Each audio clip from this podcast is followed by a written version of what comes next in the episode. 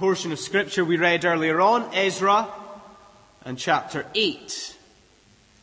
And I think just because we do have only two or three verses that we're looking at this evening, I'll just read those again. So, Ezra chapter 8 and from verse 21. And these are the verses we'll look at tonight.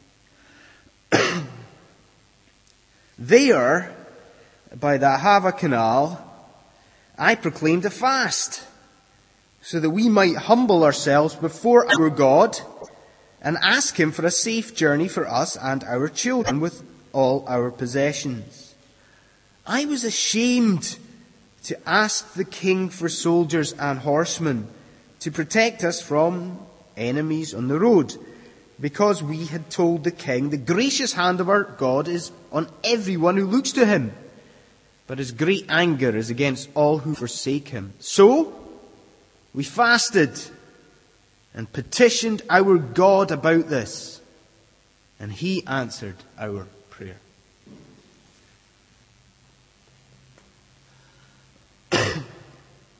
so tonight, um, we've finished the Godfather Part 1. Okay? And we are moving into the Godfather Part 2. Or, if you like, we are, we've just seen the credits finish on Star Wars, and we are just about to stick in The Empire Strikes Back, because tonight we are moving into the sequel. Because if you were here last week, you'll remember, I'm sure, that we encountered the people of God just as they were about to embark, just as they were about to set off on this monumental journey from Babylon to Jerusalem. But before they did that, you'll remember what they did. Before they set off, you'll remember what they did. They paused, didn't they? They stopped and they camped at the Ahava Canal. And tonight we're going to see the second part of their preparations because they've now got their physical preparations out of the way, don't they? You know, they've done their stock take. They've got their Levites in place, remember that. But now come the spiritual preparations. Because before they go, they've got one last important thing to do before they go off in this journey. And that is what we're going to consider tonight. Let's consider the people as they seek the Lord. The people here as they seek the Lord. So picture the scene, friends. You finish work and you are about to go away. You're about to jet off on holiday and you've made it all the way to the airport. You're sitting on the plane at the runway, but there's always, you're itching to get going, but there's always one thing that you have to sit through, isn't there? There's always one thing that you have to endure on the plane. Because there's always a steward or a stewardess who will go at the front of the plane and they will go through that whole safety procedure with you, won't they? They will tell you, they'll point out the life jackets, they'll tell you exactly what to do with the breathing apparatus, that sort of thing. But really, it's just as well that they do that then, isn't it?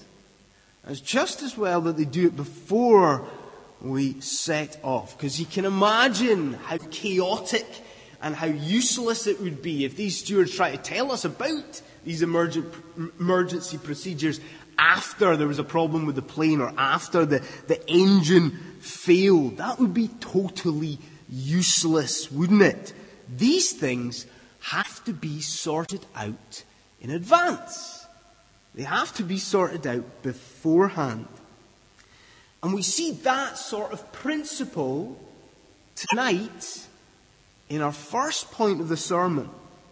Because we see here in Ezra chapter 8, in these short verses, we see that this was preparatory prayer. It was preparatory prayer. Now, the people of God, they're in quite a strange situation here. It is a, a, a life changing event. It's, suppose it's a, a major upheaval. You know, we've seen this before. They are moving everything they own. Okay, this journey involves moving all their possessions. It means moving all their families, all their children. And they're leaving their home behind. They are leaving everything that they have ever known. This is a massive undertaking. But the problem here isn't that it's just upheaval. Because this is a very, very dangerous thing that these people are doing. Because we've seen it before. This is a long journey. It's a journey of about 900 miles, give or take, okay? 900 miles. And it's a journey across treacherous terrain. You know, the people of God, this, this convoy of, what did we say it was? About 5,000 people. They have to cross mountains, and they have to cross rivers, and they have to cross deserts to get to Jerusalem. So, how do the people cope with that? What do they do? What is their number one priority here? Well, we see that in verse 21. Their number one priority before they set off was to pray. They pray and they seek God prior to leaving. Because you see, there's a stress, there's a kind of emphasis in verse 21. Because we're told that it is there by the Ahava canal that they prayed. It was there that they sought God. It was before they moved. It was before they set off. Do you see this? It's not, it's not a kind of reactive situation. This isn't reactive prayer. The people, they don't wait until something bad happens on the journey. They don't wait until one of their kids falls or somebody in their family struck with illness. It's it is prayer beforehand. It's advanced prayer. It is preparatory prayer. And folks, tonight, surely, surely there is a very, very obvious lesson for us in that.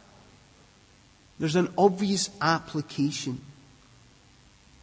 Because I'm sure you would agree that all too often we are reactive prayers, aren't we?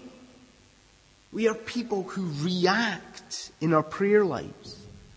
You know, if somebody we know gets ill, then we'll pray for them. If somebody we know or somebody in the congregation loses their job, then we'll pray for them. Well, that's not the principle here. Not a bit of it. In Ezra 8, the people of God, they committed the future to God in prayer. Okay. Now that's fine. That maybe seems a wee bit up here, doesn't it? Let's bring it down. Let's think about some solid examples of preparatory prayer. What exactly should this look like? Well, okay. Take your Take the current situation of your life, the situation that you're in just now. Now, do you have a major decision to make at the moment? Are there big things going on in your life? Do you have a financial decision to make? A schooling? A study? A work decision? Well, if so, friends, pray about that now. Don't wait until these things explode. Don't wait till these things unfold before your very eyes. commit these things, these major things, commit them to God in prayer now. So that's one example. What about another example? What about our congregation here in London? Well, instead of waiting until bad things happen to the people of the congregation and then getting on our knees and praying for them, why don't we mix it up a wee bit? Why don't we pray for people, start going through the congregation, person by person in our prayer lives? Why don't we work our way round the church, praying for people, praying for spiritual blessing, praying for each other's spiritual maturity, rather than just waiting till something terrible strikes. And then, okay, last example perhaps the most important. Why don't we pray about tragedy? Pray in advance about tragedy and difficult things that befall us because surely we can't wait until that point where there's a diagnosis and then start praying. It's cancer. Okay then we pray about it. Or we lose somebody close to us, somebody we love, and then we commit that situation to God. Surely that's not how it should be. Surely we should be asking God to prepare us for these things, to ready us for these major, major, difficult decisions in our lives. We should pray in advance. That's what the people of God did in Ezra chapter 8. So let's follow that example. This was preparatory prayer. Preparatory prayer. Okay. Now, when my wife Catherine and I got married, which was about uh, eight or nine years ago, please don't tell her that I, I didn't know exactly how long it was. But it was about eight or nine years ago. And we invited one of um, our friends, one of my friends, to the wedding, a guy called Mike. and what you need to know about Mike is that he was and is the scruffiest and untidiest man in the whole of the UK. I'm sure you know this sort of guy. the sort of guy who has an unalterable uniform. You know that uniform being trainers and scruffy jeans and a t-shirt and a, a woolly hat. And so scruffy was Mike that I thought that I should speak to him in advance of the wedding and just check uh, that he was going to smarten up for the big day. I didn't want to risk the wrath of my mother-in-law. Um, so on on the day, Mike turned up, and wow, what a change in this guy. He had really made an effort. He was suited and booted. He had a tie on. The hat was gone. The hair was washed and it was brushed. So what's the point? The point is that this was a wedding. Okay? This was not an ordinary event. So Mike felt that he had to prepare himself properly. Not an ordinary event. So he had to prepare himself properly. And we see something of that in our second point this evening. Because this wasn't just preparatory prayer. This was extraordinary prayer too. Extraordinary prayer. What does that mean? Well, we've seen already, and we've seen time and time again, that this journey was a treacherous one. We've seen it was a long journey. We've seen it was a, a, a difficult and over mountainous terrain. But there's another reason here that this was a difficult journey. Okay, another reason. and the NIV, it mentions, it calls it, it talks about the people's fear of enemies or bandits. You see, there was a real possibility of attack here. And at this point in history, so we're talking about uh, the 5th century BC. So at this point in history and in this part of the world, there was a very real possibility that a convoy of this size, 5,000 people, that it would be attacked and that it would be looted by bandits. And that's bad enough. But remember what these people are carrying. You see it? They're carrying all the treasure back to the temple. Here's a group of people with so much gold and silver and polished bronze. So this was really, really risky. This was no ordinary journey. Do we get that? It was a specifically hazardous situation. And because of that, what do they do? They pray, yeah, they pray. But they also fast. You see that verse 21? There, by the Ahava Canal, Ezra proclaimed a fast. The people prayed and the people fasted. Now let's be honest. There isn't exactly a lot of talk in the 21st century church about fasting.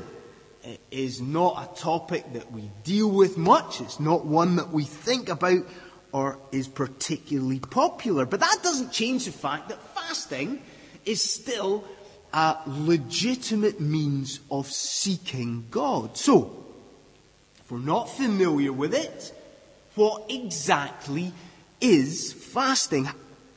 Are we properly clued up on this? Well, the idea behind fasting is a very, very simple one, isn't it? We do without something that we need, usually food, in order to turn our attention to God in prayer and petitioning. Okay? Simple. We do without something we need in order to turn to God. And I guess one of the, the key things about fasting is that it should be reserved for special occasions. If you are fasting eh, four or five times a week, then there's something wrong there. We shouldn't be. This is reserved for special significance. And we see that very much in Ezra chapter 8.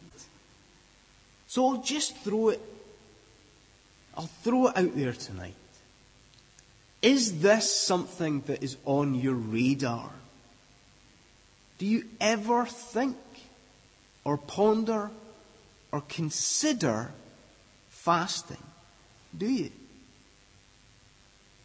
Well, if you are in a situation which is very significant tonight, if there are major issues going on in your life, if there are problems, well, perhaps, and I say perhaps, perhaps this is something that you should give some serious thought to. See, that's what the people of God did here. Such was the gravity of what they faced. Such was the seriousness of it all that they prayed, but not only that, the people of God fasted too. Extraordinary Now, one of my um, one of the, my favourite sources of entertainment at the moment is uh, the Twitter feed of uh, Mr. Ashley Cole, the uh, the England and Chelsea footballer. What a boy uh, he is! Now, Ashley Cole is seemingly forever getting himself into trouble. Says the wrong thing on the spur of the moment, and he gets a fine from his club, or he'll get a fine from the Football Association. And there's been a couple of times recently where he's written things on Twitter and then he's almost immediately deleted them again. Now, of course, this is the internet. So somebody somewhere has seen that instant thing and yet he gets himself into trouble again. There is an element of that with Ezra in these verses. Because Ezra has said something here, and then there's a, a desire to almost take it back. It's almost immediate regret. So let's think about that in our third point this evening, because this was doubt and prayer. You got it? It was doubt and prayer. So what was it that Ezra began to doubt, or what did he regret? Well, Ezra had spoken to the king, Artaxerxes, and he had told the king that the people of God didn't need help from the king. The people of God didn't need soldiers. The people of God didn't need horses because God would look after them. But then, then there's this hint that Ezra begins to doubt what he says, isn't there?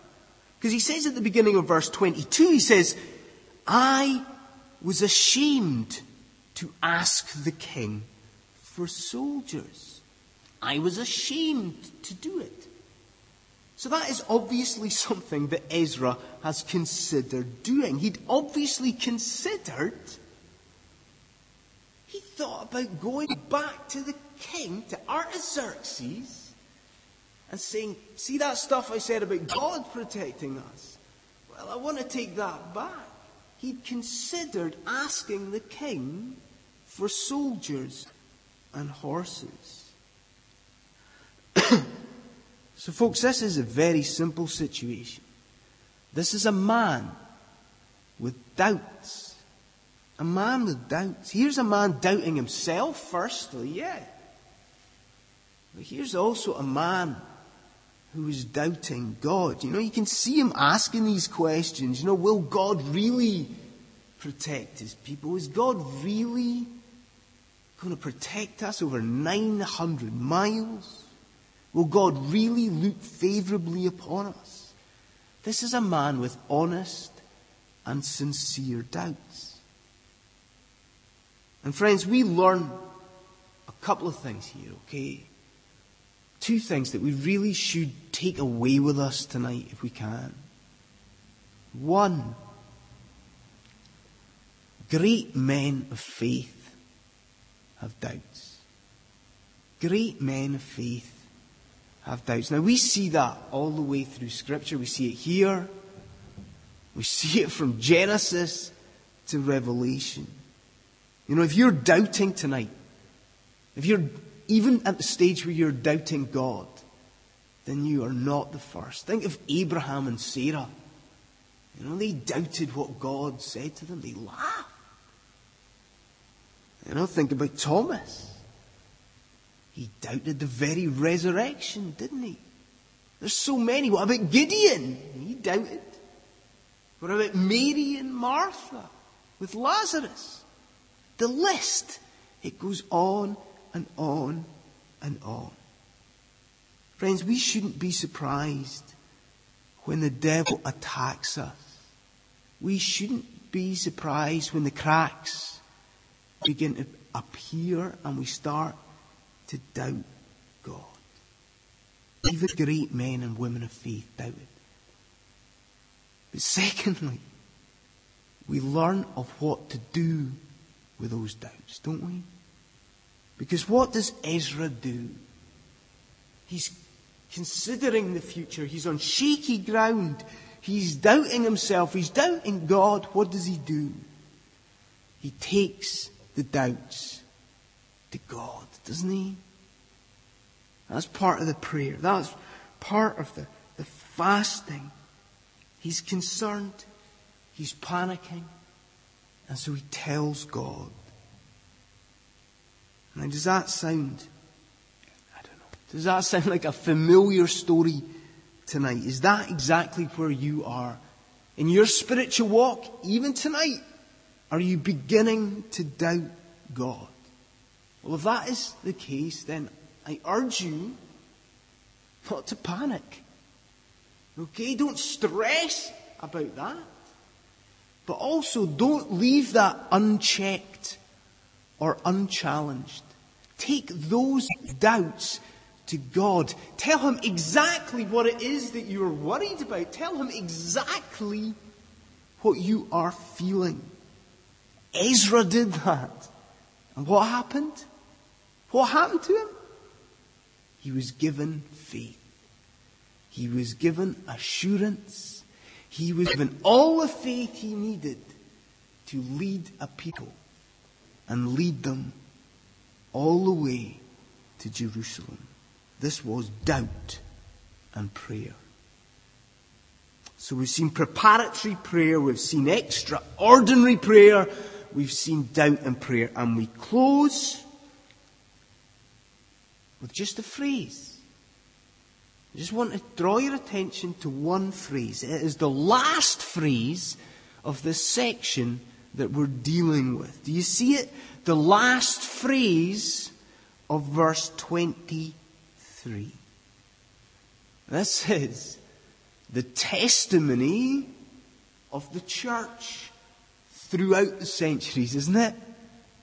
It's my testimony, and I'm pretty sure it is your testimony too. What a phrase. He answered our prayer. This isn't just preparatory or extraordinary prayer. This is answered prayer. Because you see, God took that band, that convoy, these weak and vulnerable people, and He led them through adversity and He led them back to Jerusalem. And friends, through not Ezra, but through Jesus Christ, the same is true of us here tonight. Now, it might be through difficulty, and it might be through hardship, it might be through adversity, but Christ will lead you home. Christ will lead you home. And on that glorious day, because of what He did at Calvary, because of the cross, we will be able to stand with our forefathers and we will be able to look back over our lives and we will be able to say with our forefathers the words of verse 31 here. It says, the hand of our God was on us and he protected us from enemies and from bandits along the way. And so we arrived in Jerusalem. Friends, tonight, praise God that He is a God who protects His people. Praise God that He is a God who leads His people. And when we seek Him properly, praise God that He is a God who answers our prayer. Are you doubting? Are you worrying tonight? God answers prayer. Let's pray.